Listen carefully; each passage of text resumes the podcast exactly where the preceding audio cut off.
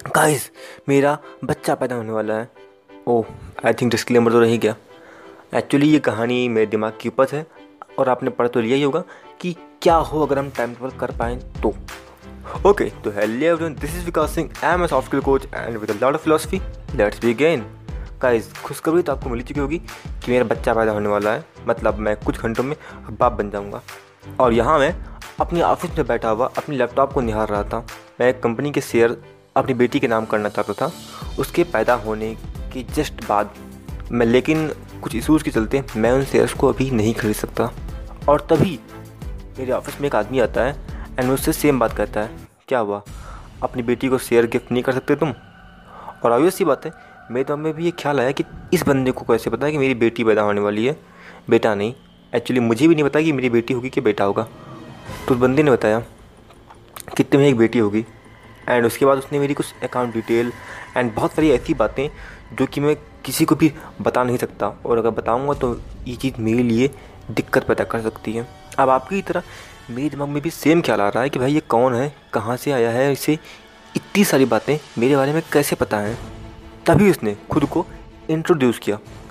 उसने कहा, ये वक्त 2030 का है और मैं 2050 से आया हूँ और मैं तुम ही हूँ। मतलब कि मैं 2050 का विकास हूँ और तुम 2030 के विकास हो। और मैं यहाँ एक बात समझाने आया था तुमको कि जो काम तुमने 2020 में शुरू किया, अगर तुम तीन साल पहले वो काम शुरू कर देते तो शायद हालात कुछ अलग होते और चीज़ें बेहतर होती और तुम जो गिफ्ट अपनी बेटी को देना चाहते हो, वो दे पाते। और मैं ऐसा कर पाऊँ, उसके लिए उसने मुझे एक टैबलेट दिया। उस टैबलेट के थ्रू मैं अपनी कॉन्सियसनेस अपने पास्ट के विकास में डाल सकता था और अपनी गलतियों को सुधार भी सकता था। और जिससे पहले कि मैं उससे कुछ पूछता, उसने खुद ही कहा, आप तुम ये सोच सकते हो कि मैं तुम्हारे पास ही क्यों आया? मैं सीधे अपने पास्ट वाले विकास के पास क्यों नहीं गया? मैंने ऐसा इसलिए नहीं किया क्योंकि मैं सिर्फ़ बीस साल पीछे ही जा सकता हूँ। इससे पीछे ये गोलियाँ मुझे नहीं ले जा सकती हैं। अब मैं चाहता हूँ कि तुम इन गोलियों को लो और आज से तेरह साल पीछे जाओ और अपने तेरह साल पहले वाले विकास, यानी 2017 के विकास को इन्फॉर्म करो इन बातों के बारे में और फिर चले आना। अब सीधी सी बात है, इतना कह कर दो के विकास तो चले गए।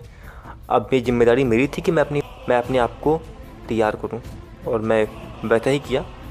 अपनी गलतियों को जगह सुधार दिया मैंने। एंड फिर मैं प्रेजेंट में आ चुका था।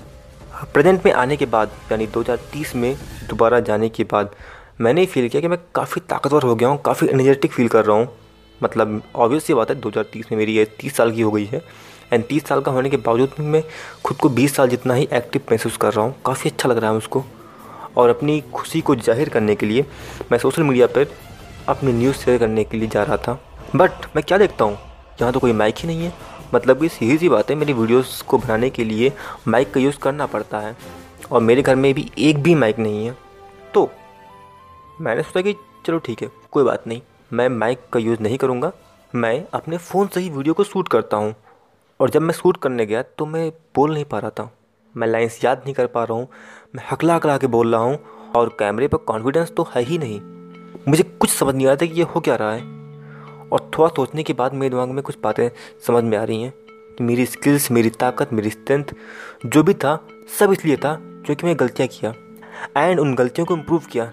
लेकिन अगर मैंने अपनी लाइफ में कोई गलतियाँ ही नहीं की तो मैंने कुछ इम्प्रूवमेंट भी नहीं किया।